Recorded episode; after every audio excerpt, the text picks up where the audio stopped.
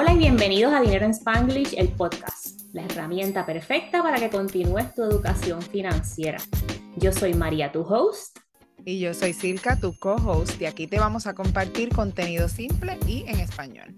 Antes de comenzar, te invito a que te registres al taller Inversiones 101 y Planificación para el Retiro, que voy a tener el sábado 17 de febrero a las 8 de la mañana, hora este reservado horas y aquí vamos a hablar sobre planificación financiera y cómo comenzar estas inversiones con miras hacia el retiro. Hoy tenemos un invitado que se encarga o es un experto en mortgage. Tenemos a Dani Ruiz, que lo vi por ahí por TikTok y le dije, tienes que venir. Así aquí está. Hola Dani, bienvenido. Hola María, igualmente encantado de estar aquí con usted. Perfecto. Cuéntanos quién eres, Dani, porque yo solo te conozco de lo que veo en TikTok. Mira, eh, yo trabajo en financiamiento hipotecario exactamente hace 20 años ahora. Estuve trabajando en Puerto Rico desde el 2004. Entré en esta industria por casualidad, no tanto casualidad. Mi, mi abuelo siempre desde muy pequeño me decía, me decía Pipo, me decía Pipo, tú cuando seas grande en esta vida, tú tienes que ser o doctor o tienes que trabajar en bienes raíces. Y fíjate, me lo mencionaba cada vez que yo lo veía y, por ejemplo, lo veía, por ejemplo, quizás como tres veces al año y, compartía con él bastante tiempo porque en verano, pues mi papá, él vivía en, en Aguada, que es lejano del área eh, metropolitana en Puerto Rico, mis papás me dejaban por ahí el verano y compartía mucho con él. Y él me recordaba eso mucho. Entonces, mientras cursaba mis estudios universitarios, me y con una clase que era de finanzas. Yo estaba haciendo un bachillerato en, en mercadeo, administración de empresas, en la UPR en Bayamón. Y me di una clase que era de finanzas, moneda y banca, y hubo una clase que era de bienes raíces. Y me llamó mucho la atención y creo que en gran parte fue no solamente por lo que se aprendía, porque tenía esa conexión e, e, emocional ya de mi abuelo que siempre me decía eso y me encantó la clase y ya era casi el punto de terminar ese, el, el, bachillerato. Y dije, yo dejé para la oficina de empleos para poner mi resumen y empezar a solicitar empleos. Y una de las oportunidades era trabajando en, en bienes raíces y finanzas e, e hipotecas. Y, oye, y me llamaron y desde esa primera llamada, esa primera entrevista que fui, tuve una conexión increíble con la persona que me entrevistó, me aceptaron y ahí fue que caí en el mercado hipotecario sin conocer nada, sumamente asustado porque primero que era un menor, eh, ¿verdad? Menor, me refiero quizás mis 20, 21 años, yo nunca había comprado casa, yo vivía, de hecho, yo creo que vivía hasta con mami y papi en ese momento, no vivía ni de hecho ni rentado en lo que terminaba la universidad y el tener que comenzar a hablar de préstamos para comprar casa a personas adultas, para mí me daba un miedo increíble.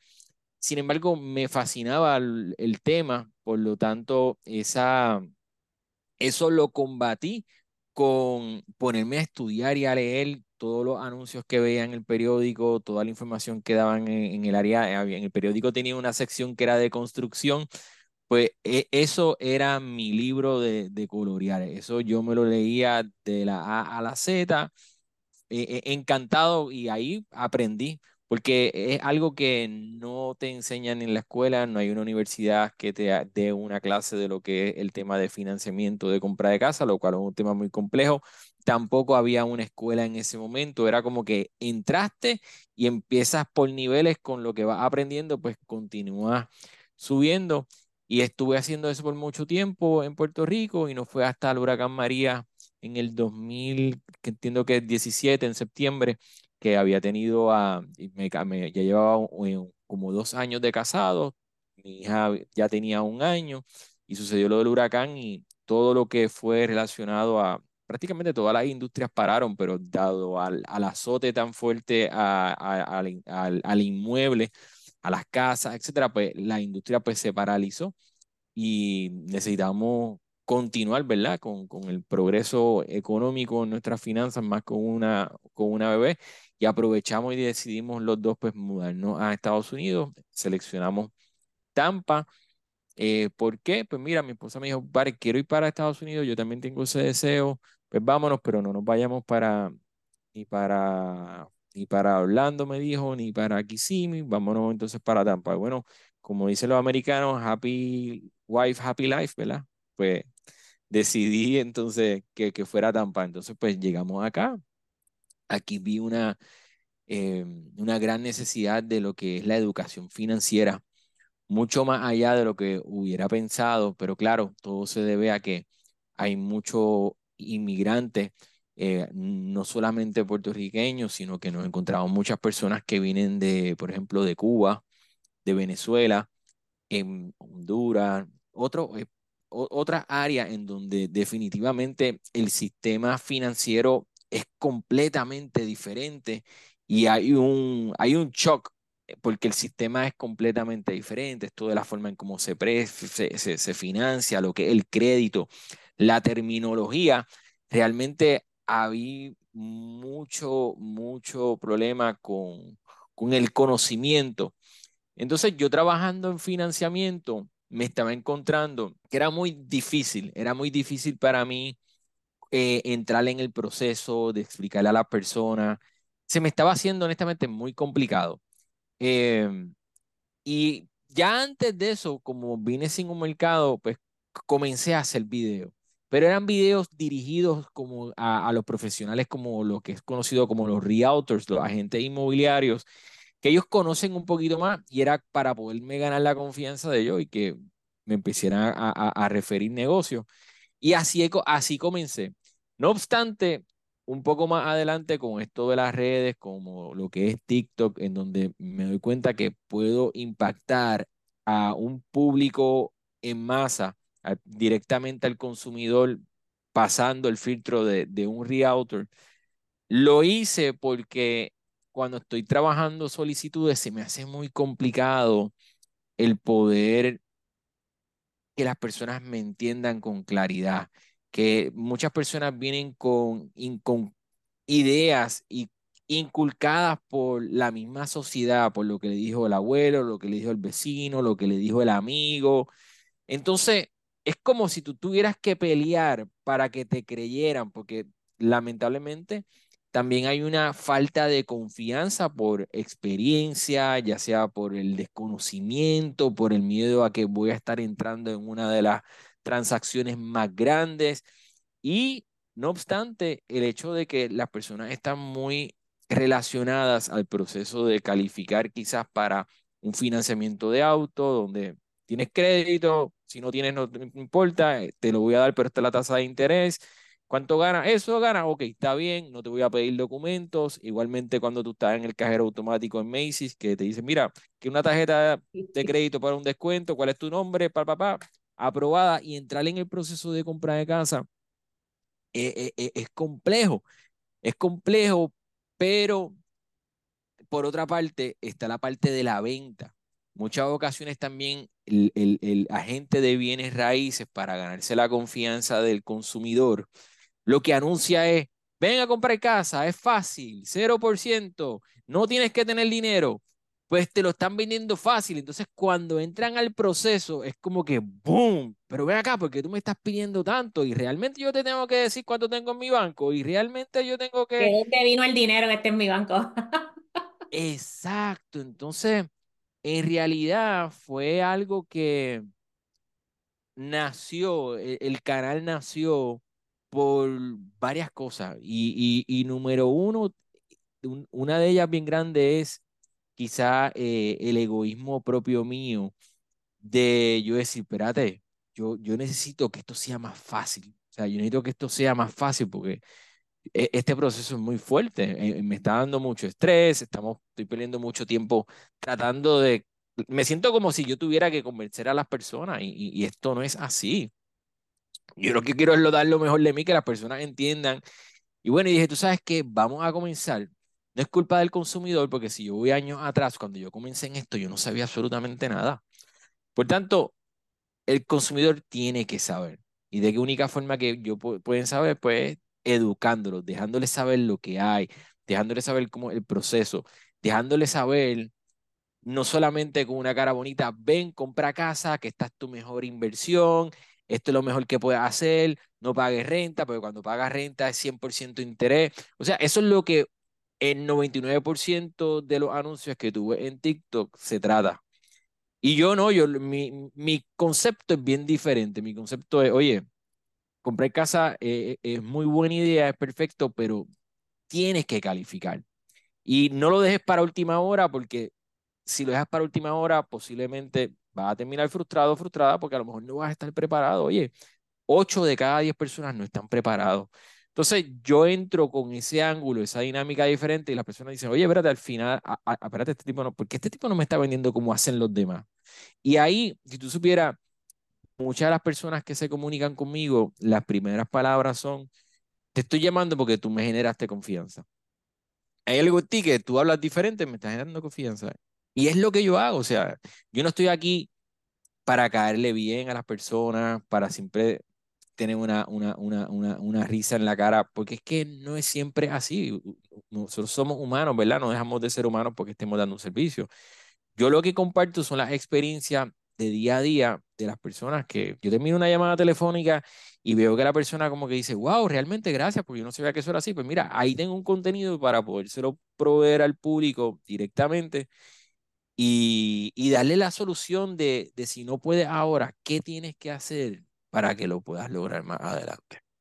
Y quiero validar unas cuantas cosas que dijiste aquí mientras estabas hablando y las escribí.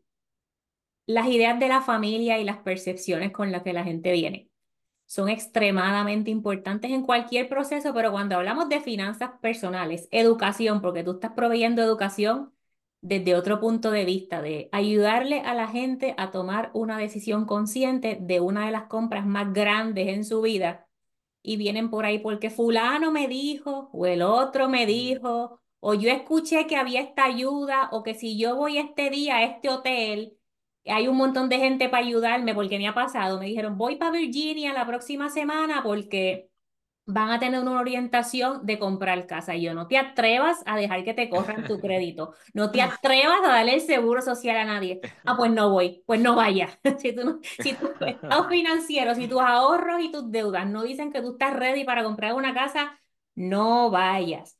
Y también lo de las radios en español, hermano. Me valido eso. Cada vez que yo prendo la radio en español, compra ahora, 0% de enganche, whatever, se me paran los pelos.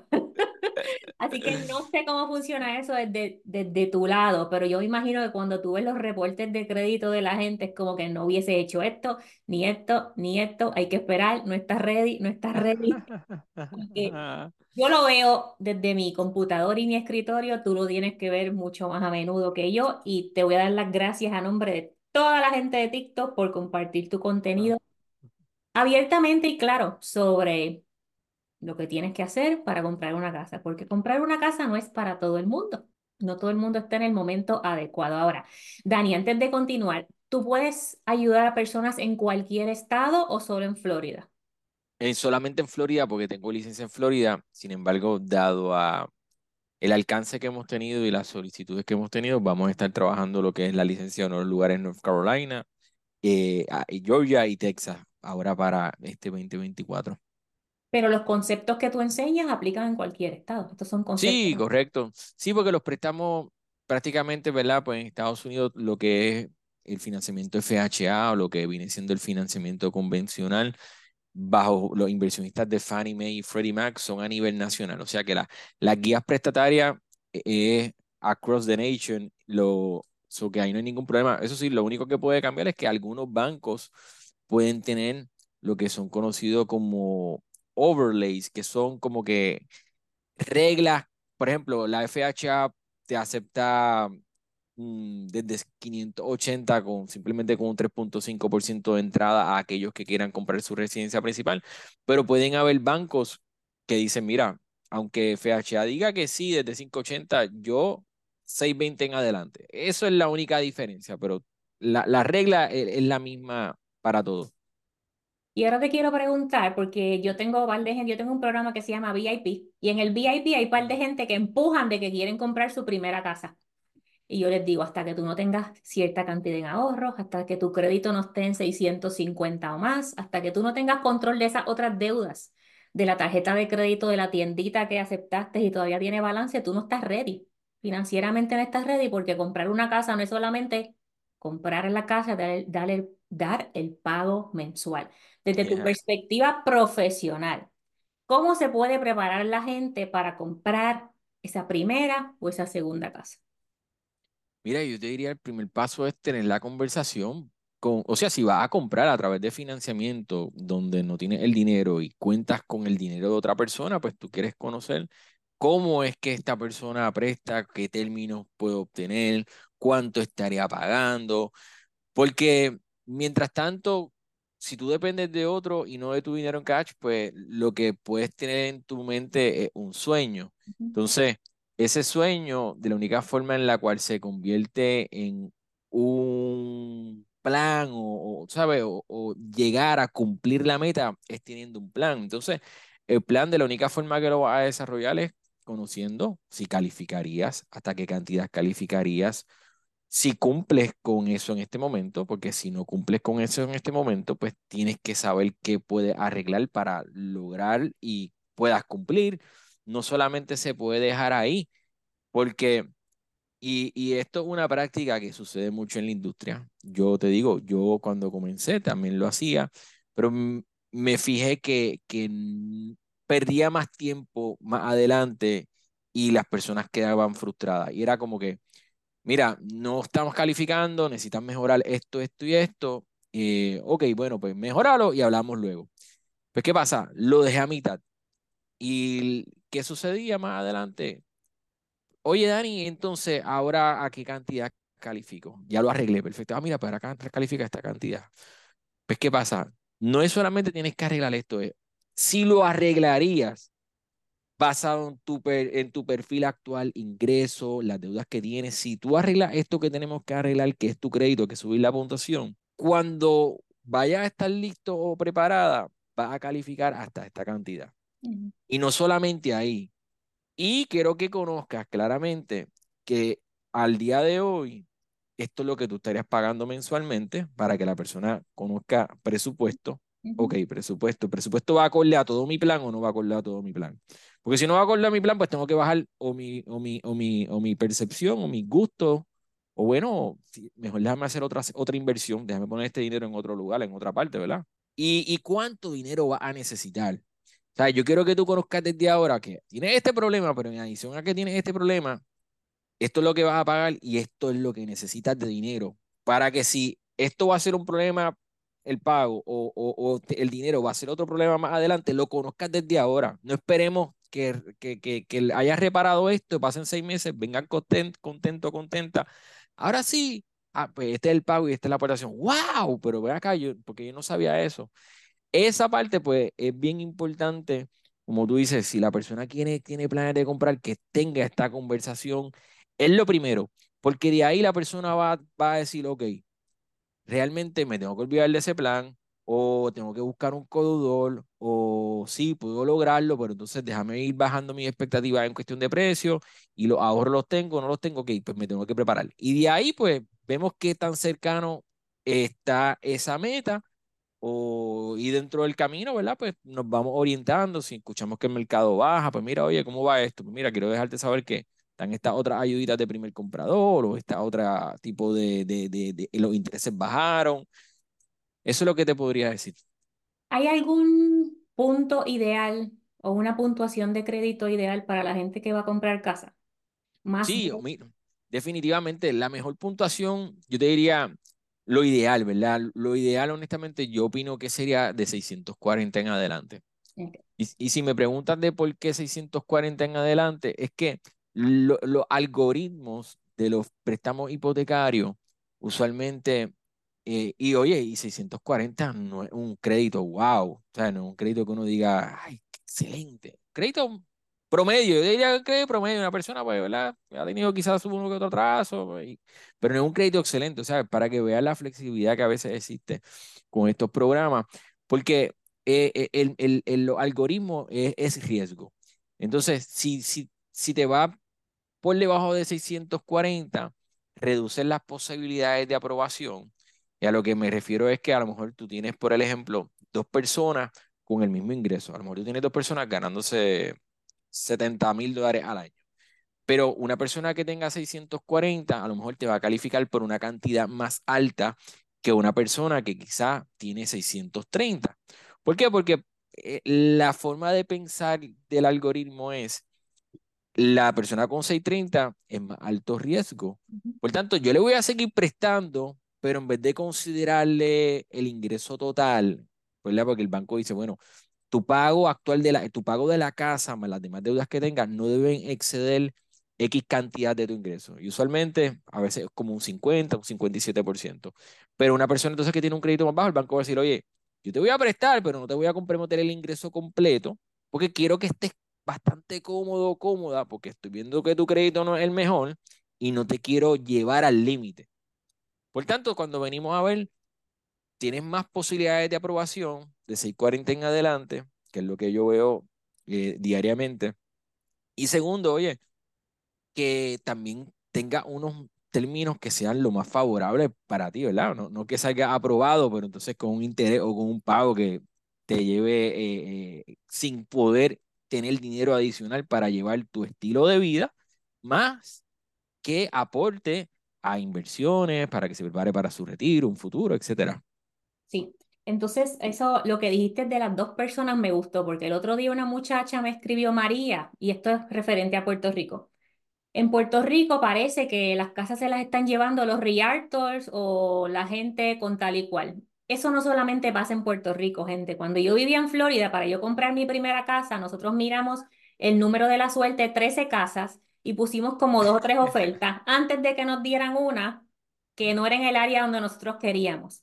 Si viene una persona con mejor, con la carta de preaprobación en mano, con cash en el banco para dar ese primer escrow, o con cash completo, porque tú sabes que en Florida ahí vienen inversionistas y compran esas casas cash, le van a dar la casa a la persona que tiene más dinero y mejor, que es un comprador más estable, ¿verdad? Esto no significa que, que no quieren dártela a ti, pero si hay una competencia, se la van a dar al que más recursos tiene. Y otra cosa que dijiste también lo de house poor.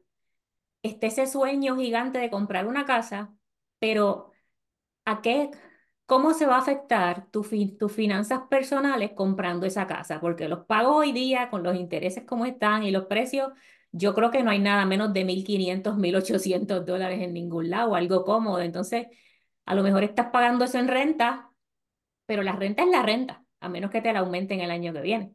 Cuando tú compras la casa es la casita y el mantenimiento y vamos a poner una pintura y vamos a Marshall a comprar la, la decoración y se nos dañó nosotros la casa de Florida, la bendita casa de Florida, cuando la compramos tenía 20 años. Yo a todo el mundo le digo, compren casas nuevas, no compren casas usadas.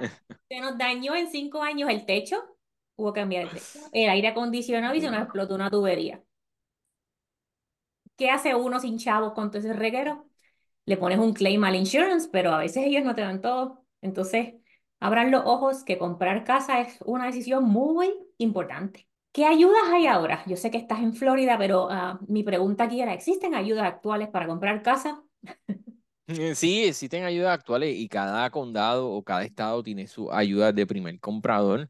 Y de hecho, usualmente el requisito mínimo de crédito es 640 de puntuación de crédito. Y me refiero a de los tres buros de crédito de Equifax, TransUnion y Experian, no se utiliza Credit Karma. Credit Karma es una herramienta que utiliza un algoritmo, una metodología que utilizan más los dealers de auto para tarjetas de crédito, préstamos personales a corto plazo. Nosotros utilizamos un modelo que se llama FICO.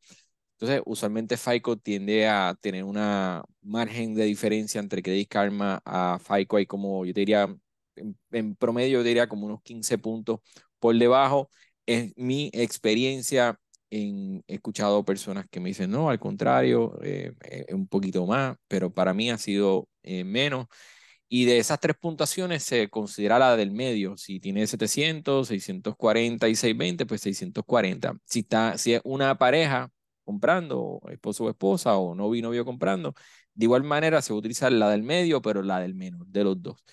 Y usualmente eh, los dineros que están dando los estados, los condados, pues por ejemplo, aquí en Florida dan 10 mil dólares, no es dinero gratis, es digamos, pues son 10 mil dólares en forma de una segunda hipoteca, usualmente esa segunda hipoteca no lleva intereses, o sea que el día que vendas la casa, pues hay que recordarse que uno tiene 10 mil dólares que hay que devolverle de vuelta al condado o al estado, eh, pero no, no genera intereses ni, ni, ni, hay que hacer pagos mensuales por ella. Por lo menos en el caso de Florida eh, es como funciona, así que ya sea en otros estados, eh, deberían confirmar si hay que realizar pagos o no. Y es importante, este tipo de ayudas de primer comprador existen en muchas ocasiones. Em, hay bancos que no las ofrecen. Por tanto, si un banco no la ofrece, pues verifícate con otro banco, porque estos son programas que vienen ya, em, vienen ya con unas restricciones de que el banco pues tiene que cobrar cierta cantidad y hay bancos que dicen, mira, yo realmente como no, puedo generar suficiente ganancia en ese, en ese tipo de ayuda, pues simplemente no la voy a ofrecer. Así que si le dicen que no hay ningún tipo de ayuda, mi recomendación es que verifiquen con dos o tres bancos diferentes, porque en ocasiones sucede eso. Hay personas que me han dicho, mira, eh, me dijeron que la ayuda se acabó. ¿Es verdad? Y yo le digo, no, no, hay ayuda.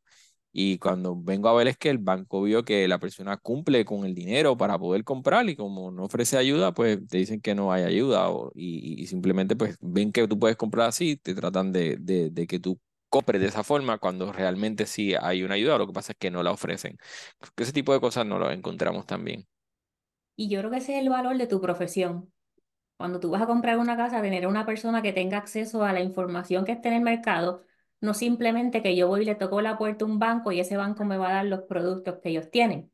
Una persona como tú tiene acceso a diferentes posibilidades, ¿verdad? Depende del crédito, del cash de la gente, ustedes buscan alternativas para la gente. Otra pregunta que te iba a hacer con el, en la sección aquella de cómo se puede preparar la gente para comprar una casa, ¿existe una cantidad que la gente debe tener en sus cuentas de ahorros cuando van a comprar una casa? ¿20 mil, 30 mil, yo cuando compré mi primera casa estábamos más pelados que nada, no sé cómo, eso fue 100% de aprobación, 80-20 o algo así era Me recuerdo, me recuerdo. Sí, oye, en realidad el monto que deberían tener mínimo, mínimo, yo te diría, en, sería por lo menos un 3% o 3.5% ahorrado de lo que el precio de venta. Me refiero a una casa de 300 mil, pues por lo menos que tengas tus 9 mil a 10 mil dólares. Si de 400 mil, sugiero que tengas por lo menos tus 15 mil dólares. No necesariamente significa que no puedas comprar con menos o que con eso sea suficiente para comprar, pero es un buen punto de partida porque, por el ejemplo, si en el lugar donde estás viviendo ahora mismo, las casas, por ejemplo, pues están en 300 mil, pues estamos hablando de que un 3, 3,5% es simplemente lo que es conocido como el inicial o down payment, pero todavía faltan los gastos de cierre. Por tanto, ¿qué opciones tenemos? Pues si hay algún tipo de ayuda de primer comprador, que entonces, pues por lo menos si yo tengo el inicial, los gastos de cierre me los puede cubrir la ayuda de primer comprador, pues compro. Claro, eh, eh, están los otros escenarios que sería el mejor de los escenarios, que es como que voy a comprar la casa, tengo el dinero o no tengo el dinero completo, pero puedo aplicar para ayuda a primer comprador. Y a la misma vez el vendedor me puede aportar gastos de cierre porque mi realtor lo puede negociar. Oye, pues eso es maravilloso, pero ese escenario, ¿verdad? No es el que yo te puedo recomendar porque está fuera de tu control. lo primero es verificar si hay algún tipo de ayuda de primer comprador, excelente, ya tenemos una ganada. Si no tenemos los gastos de cierre, pues mira, pues no tenemos los gastos de cierre, yo te puedo dar una preaprobación porque calificas por todo lo demás, pero la preaprobación es sujeta a que el vendedor te aporte los gastos de cierre porque ya ocultamos todas las alternativas, tú no tienes el dinero, no tienes dinero en un 401k, Buscamos a ver si tenía algún familiar, mami o papi, que te lo pudiera donar y mami o papi tampoco tienen el dinero en este momento. Pues oye, todo lo demás está bien. Lo que yo veo que únicamente está escasa es de los gastos de cierre, pero te voy a dar la carta, hablo con el realtor y le digo, mira, esto está preaprobado, sujeto a gastos de cierre. O sea que si no te va a dar gastos de cierre, no hay forma de entrar en esta transacción a menos que tú le vayas a regalar la comisión y cubra los gastos de cierre usted. Eh, eh, el, el, porque sí, hay personas que te compran con mil, con dos mil dólares, con tres mil, pero es como cuando se combinan todos esos escenarios de que compramos con ayuda más el vendedor está por todos gastos de cierre, oye, win-win para todo el mundo, excelente, o e, es cuando, es cuando vemos ese tipo de escenarios que suceden, ¿ves? Suceden. Y eso, eso que acabas de dar es en un buyer's market, que los vendedores estén con ganas de vender, pero si es como esto de seller's market, el que venga con más dinero en el bolsillo, ese es el que se va a llevar la casa. Entonces, sí, nada sí, garantiza nada.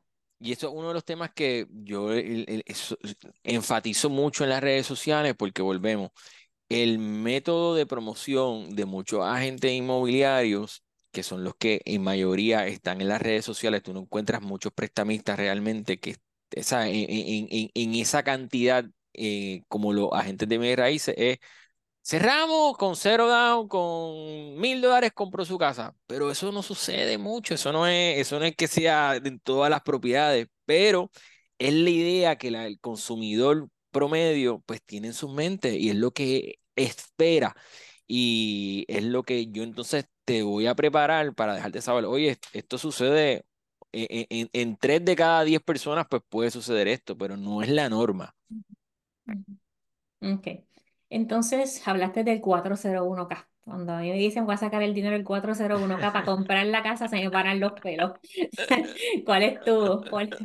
Mi opinión es no, no lo saquen, porque para la casa hay préstamo, pero para el retiro no hay préstamo. Pero ¿cuál es tu opinión ahí con sacar el dinero del 401k para comprarlo? Ah, yo ahí, pues, ¿verdad? Pues, honestamente, yo ahí lo en donde me puedo inclinar más es que para tomar esa decisión hay que ver todos los detalles, hay que mirar a tu alrededor y ver, porque personas me dicen, mira, me conviene sacar el dinero 401k, y a veces son personas que están en sobre sus 40, no tienen dinero en la cuenta de cheque, todos sus ahorros han sido, ¿verdad? Dado esa decisión que te lo sacan automáticamente, el patrón te, te, te aporta en muchas ocasiones, y es lo único que tienen de ahorros. Pues oye, a veces me preguntan, mira, es, es buena idea, bueno, yo no te puedo decir que sea la mejor idea del mundo, porque la realidad es que no tienes ahorros.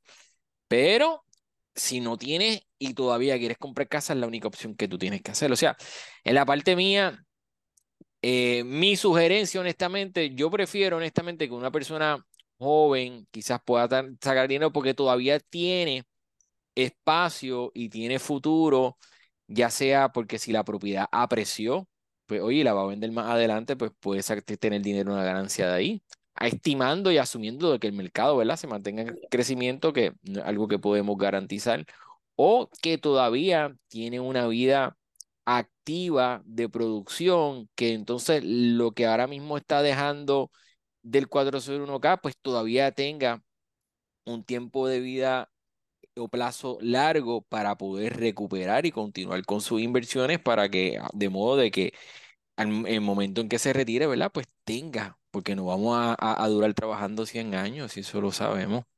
Y Pero eso tiene la restricción de, de 10 mil dólares para comprar casa, ¿verdad? ¿O no hay restricciones cuando es 401k para la casa? Bueno, 401k lo, lo bueno es que tú puedes retirarlo antes de tiempo, pero aún así tiene el, el, el te retienen un 10%. Sí, te tienen un 10% para pago de la IRS. ¿Qué tal si ahorran por un tiempito? Sí, sí, porque por, otra parte está, está la parte de que las personas, ¿verdad? Pues dicen, wow, pues si no puedo comprar ahora y me tengo que poner a ahorrar ahora ese dinero. Número uno, o sea, eh, no, créeme, cuando ven el dinero ahí, lo quieren utilizar. Porque el, el, la parte de la compra de una casa como no, e, es, es algo que yo te puedo decir que las personas cuando, a lo mejor tú no quieres comprar casa en este momento ni, ni te pasa por la mente, pero cuando llega ese momento que te ocurre, es como cuando tú te enamoras por primera vez, que tú, todos tus mejores amigos te pueden decir, tu papá, tu mamá, esa persona no te conviene, pero tú hasta lo ves hasta con los mocos por fuera y, y, y lo quieres para ti, ¿verdad? Pues sucede igual cuando compras una casa, la emoción te gana. ¿Sabes? No hay manera de que esa emoción no te gane. Y te lo puedo decir indiscutiblemente toda mi vida y eso es algo que sucede, punto. Yo he visto personas que me dicen a mí, Dani, yo no quiero pagar más de 1.500 dólares. No quieren pagar más de 1.500, ven cuatro casas y cuando les gustan las casas y cuando ven el pago, me dicen, ay, no, no. Pero eso sí, el Rialto lo lleva de la mano a un proyecto nuevo, a una casa de 300 mil dólares, el olor a nuevo, yo no sé qué hace, que de momento lo llaman y me dicen, mira, no, Dani, es que no, o, no me contestan, y yo digo, ah, aquí está pasando algo. Cuando al final cuenta me doy que me contestan, eh, ay, es que no me atreví a decirte, pero es que entonces fui a ver un proyecto nuevo y nos encantó la casa y, me dan unos incentivos si utilizo al, al, banco del, de, de, la constructora, ok, y, y cuánto va a pagar, bueno, como 2.300. Y yo, tú no me dijiste que no podías pagar más de 1.500 dólares, pero de momento, ahora el hora nueva y la casa nueva les dio una, una super esteroides que ahora entonces se enamoraron, ellos se enamoraron. que pueden pagarlo, tú sabes. O sea que que realmente eh, es, es, como, como te digo, por tanto, cuando llegue ese momento, oye, retiran el dinero de donde sean, llaman a la mamá, aunque no se hablaran con la mamá, pero necesitaban el dinero. Sucede así, es una emoción que tenemos inculcada, parece que dentro de, de nuestro DNA, que el comprar una casa es algo tan importante que, que nos ganan las emociones. Punto. Eso, eso te digo, una fórmula en 20 años que yo te diría que no, no cambia. Ok. Bueno, si usted le da la duda, me pide la calculadora de interés compuesto y yo le muestro que no lo saqué. Ay, ay, ay. Dani, ¿qué, qué tipos de préstamos hay disponibles para, y lo tocaste ahorita un poquito, para primera, segunda casa y o inversionistas por ahí? Usualmente para comprar de casa principal, que es la casa primaria, y cuando hablo de principal, Muchas personas a veces que ya tienen casa me dicen, ah, bueno, es que voy a comprar, quiero comprar una segunda casa.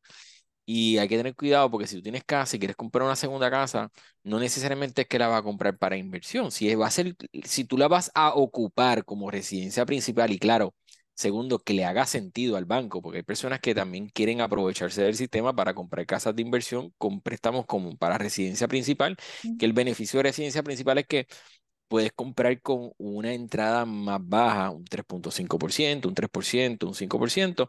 Pues usualmente está el préstamo FHA y el préstamo convencional. Cuando tú vas a ocupar la casa como tu residencia principal, no importa si ya tienes una, puedes comprar otra y dejar esta que tienes como inversión y entonces mudarte otra como residencia principal y puedes adquirir uno de estos financiamientos de acuerdo a tu crédito, lo que tú desees, pues ahí donde yo voy a poder determinar si puede ser FHA o si puede ser convencional, mostrarte los números para que usted vea cómo queda la mensualidad en una, cómo queda la aportación y ahí usted toma una decisión. Ya para usos de lo que es em, generar ingresos de renta, usualmente la persona tiene que tener entre un 15% mínimo de entrada. ¿Por qué? Porque una propiedad de inversión, porque prestan menos los bancos, sucede que aunque sí, usted le, El plan de ustedes que va a generar ingresos de la propiedad, ese es el deseo, pues el banco sabe y conoce, dado a la historia, nos dice que cuando las personas tienen propiedades de inversión y si las cosas se ponen malas económicamente en el hogar, ¿qué hacen? Protegen la casa, el techo donde viven, pero la de inversión que se, que se va, ¿saben? Si no puedo pagar, mejor que se vaya esa, pero protege mi núcleo familiar. Por tanto, como las propiedades de inversión llevan ese alto riesgo, el banco dice, yo te voy a prestar la inversión, pero no te voy a prestar el, con un 3% ni con un 5%. Vamos a comprar los dos. Pon un 15 y entonces yo te presto el resto. O sea, que la yo tuve una casa que yo tuve que dar como un 10% para comprarla. Y, fue una casa de inversión y me dio un dolor eh, de cabeza increíble esa casa. Pero como yo tenía invertido ahí esa cantidad de dinero, esa casa yo sabía que la tenía que cuidar, sea como sea. O sea, e, el banco dice, de dinero ganado, sudado tuyo, yo también yo creo que tú lo pongas ahí. Para que lo pienses dos veces antes de, de, de, de que la dejes de pagar. Y, y, está lo que son préstamos de compras de propiedades vacacionales, por ejemplo, pues mira, vivo en North Carolina, quiero comprar una casa en Florida, em, y el banco entonces te puede financiar una cantidad mayor, es conocido como un second home, y usualmente el banco te puede financiar hasta un 90%, o sea que puedes poner un 10% de entrada. Claro, ese 10% de entrada no incluye gastos de cierre, por tanto debes tener por lo menos entre un 13 y un 15% para que estés preparado o preparada. Y claro, asumiendo de que tengas un crédito alto, porque de no tener un crédito alto, posiblemente el banco te dice, bueno, no te puedo dar un 90, te puedo prestar un 85, un 80, un 70, y de esa forma, ¿verdad? Pues el banco combate riesgo y te dice, mira, yo te puedo aprobar hasta aquí, y usted decide si es algo que puedes continuar haciendo ahora o si va a mejorar tu crédito o la situación que entonces te lleve a que puedas poner una menor cantidad de dinero. Sí, es que se ha romantizado esto de propiedades de inversión con las redes sociales. Oh, yeah, el Airbnb, eso es una cosa brava. Sí, me llegó una muchacha que me decía, yo quiero comenzar a invertir en bienes raíces y yo, ok, ¿cuánto tiempo, cuánto dinero tienes ahorrado? Nada, porque yo vi en las redes que puedo financiar 100%. No. ¿Y cuáles son tus ingresos? No, yo soy ama de casa, mi esposo es el que trabaja. Ok, ¿y cómo tú vas a manejar esto? Pues eh, no, yo no soy la persona para ti, no te puedo, porque para mí, yo, yo, tenemos una casa en la costa de Carolina del Norte y tuvimos que dar un buen pronto. Después yo llamé para comprar una en la montaña y me dijeron el 80-20. Se podía financiar con los supuestos ingresos de la propiedad, pero yo todo como quiera tenía que sacar de mi bolsillo 20%. Nunca encontré la solución mágica de financiar 100% una propiedad de inversiones. Si alguien la sabe, que me la diga, Dani. Si te enteras cuál es, me la envías, porque yo no sé. Yo creo, es que, mira, o sea, pues puede combinar lo que es un 80% posiblemente con una línea de crédito de tu casa, con un 20%, pero yo diste en el clavo, se ha romantizado mucho esta idea y es por el contenido que están creando a través de las redes sociales. Ahora mismo ni muchos inversionistas están pudiendo comprar casa porque no la están encontrando a los precios necesarios. Y en muchas ocasiones tenemos esto de personas que quieren ganar seguidores a través de decirte solamente las cosas bonitas. Pero el cómo lograr llegar ahí, no te lo dicen, o compra mi curso. Entonces, pues lamentablemente en la parte de, finanzas, que es lo que tú y yo enfocamos en la educación, al público se le hace se le hace difícil porque el público lo que está buscando, y yo lo entiendo, yo soy humano, a veces yo busco las cosas más fáciles, estamos acostumbrados a darle un botón a la computadora y recibir una respuesta. Si alguien a lo mejor no nos contesta el teléfono de la primera, ya estamos hablando eh, de que la persona no nos está respondiendo, de que qué poco comunicativa es esa persona estamos en esa era donde la tecnología nos tiene como humanos actuando así, cómo hago abdominales eh, eh, en seis minutos. igualmente nos está pasando es cómo, cómo creo dinero en algo que sea rápido y que no conlleve riesgo. Y los creadores de contenido, eh, ¿verdad? De, de, de, de, cartón, pues lo que están haciendo es pues utilizando eso porque sí, e, el azúcar de, de, la, de la, para las personas es azúcar. Y nosotros las personas educadas que queremos hacer las cosas bien, a veces se nos hace complicado, se nos hace complicado actuar por la línea como debe ser, porque lamentablemente las personas pues escucharon a fulano o a fulana y a mí me llegan personas con documentos que yo, mira, a 100 millas yo, yo noto que son documentos falsos pero se orientaron con fulano, con fulana, que lo lograron hacer y entonces pues se creen que uno va a ir por el mismo camino que ellos. Yo tengo a veces agentes que se me acercan, mira, vamos a hacer esto con este cliente. Y yo, hermano, yo no, ya, eh, síguelo de ahí de largo porque a mí no me hace falta, yo no voy a ser ni rico ni más pobre. Yo, yo tengo mi licencia y yo quiero dormir relax, yo quiero dormir tranquilo, yo no tengo, no tengo necesidad de por qué hacerlo. Entonces, hay veces que el por el, dinero rápido, las personas entran en lo, en lo que están confundiendo mucho. Yo te lo digo, esto es algo que me pasa y lo cual yo lucho en muchas ocasiones, ¿ok? La, el, el concepto ayudar llega hasta un punto. O sea, ya después de aquí, tú no estás ayudando, hermano, es fraude. O sea, ya, ya, por tanto, o conmigo vamos a hacer las cosas bien, tú sabes, vamos a hacer las cosas como son, yo te voy a ayudar, te voy a buscar la alternativa. Pero si ya estás buscando un camino, ¿verdad? Que está fuera eh, de lo que es conocido fraude, ¿verdad? Fuera del marco legal, pues lamentablemente pues no vamos a, no vamos a poder proceder. Y yo soy así, honestamente lo que me gusta de las redes sociales es eso, que tú atraes eh, eh, basado en la imagen que tú das. Y si tú haces las cosas bien, pues te, va, te van a llegar personas educada, orientada, que van a tener una muy buena sintonía, una buena comunicación eh, y, y gracias a Dios, honestamente, algo que debía haber hecho antes. Mira, algo que no tenía en las notas, pero te voy a preguntar rapidito. Ayer, una, ayer mismo una persona en un live en TikTok me preguntó, tengo que comprarle un carro a mi hijo, estoy pensando sacar un Hillock a comprar el carro. Y yo, ¿qué? ¿Qué tú estás haciendo? ¿Qué? Dime, ¿sí o no, Dani? En opinión tuya, ¿sí o no? ¿Fracaso o perfecto? Un Hillock para comprar un carro, bueno, no, no, no, eso no está bien. O sea, no sé ni por qué no no verifica un préstamo personal, ¿verdad? hay que ir a los números. Las personas a veces toman decisiones bien al aire. O sea, hay que ver los números porque una Hilo, cuánto va a pagar, qué plan. Muchas personas me llaman, quiero una Hilo, ok, pero ¿para qué? Ah, no, para salir de estas tarjetas. yo, bueno, tú tienes un plan de cómo va a atacar eh, esa Hilo. Porque en vez entonces de tener 10, ahora va a tener una bien grandota. O sea, ¿cuál es tu plan? ¿Cómo la vas a, a, repagar? ¿Vas a tener una entrada de dinero? ¿Estás esperando algún dinero, una demanda, alguna herencia que es tu plan? ¿O simplemente es porque sí? Y sí, hay que llevarlo a números para, llevar para contestar esa pregunta. Sí, no, no sé si se piensan que eso es gratis y no hay que pagarlo, no sé.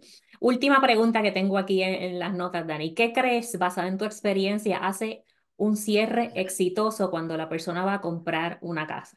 Yo sé, el estrés no termina hasta que te dan las llaves. ¿Qué, hace un cierre exitoso? Mira, un cierre exitoso es proveer toda la documentación, asegurarse de que tengamos una preaprobación. Y, y una preaprobación quiere decir que el banco haya mirado sus documentos. Y soy bien enfático en esto porque estamos entrando, ya estamos ya adentro de la era online. Y en la era online yo me he encontrado a personas que trabajan, digamos, con compañías que solamente hacen todo online, como lo es Rocket Mortgage.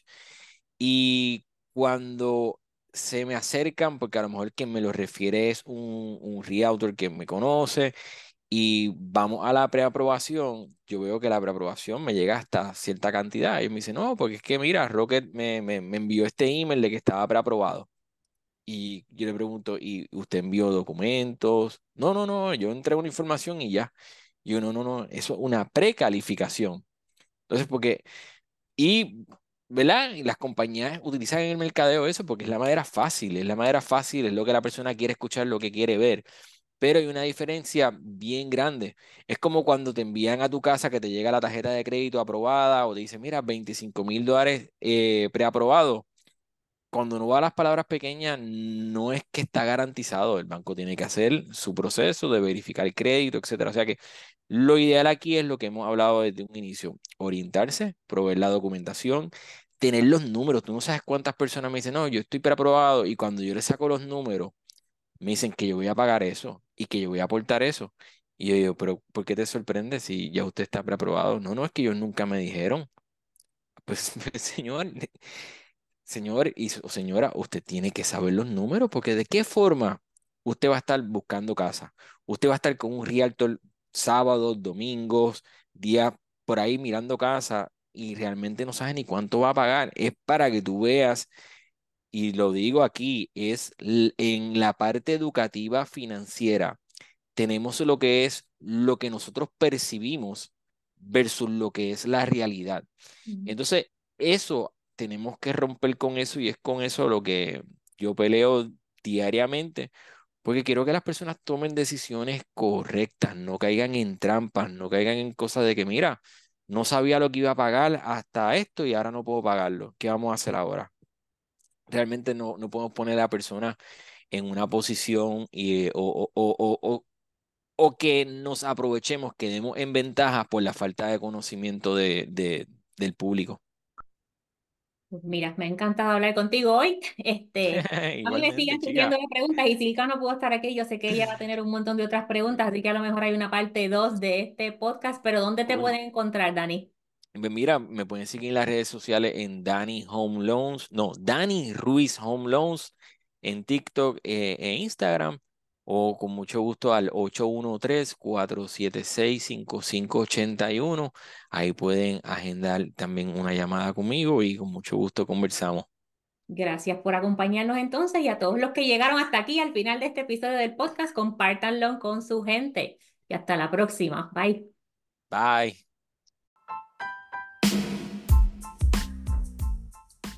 Gracias por escuchar otro episodio más de Dinero en Spanglish, el podcast. Esto lo hicimos para ti con mucho cariño y si quieres comenzar tu camino hacia la independencia financiera, revisa las notas del show para que veas todos los recursos que tenemos para ti, recursos gratis y recursos pagados. Es tu momento de comenzar a manejar tu relación con el dinero y encaminarte hacia la independencia financiera.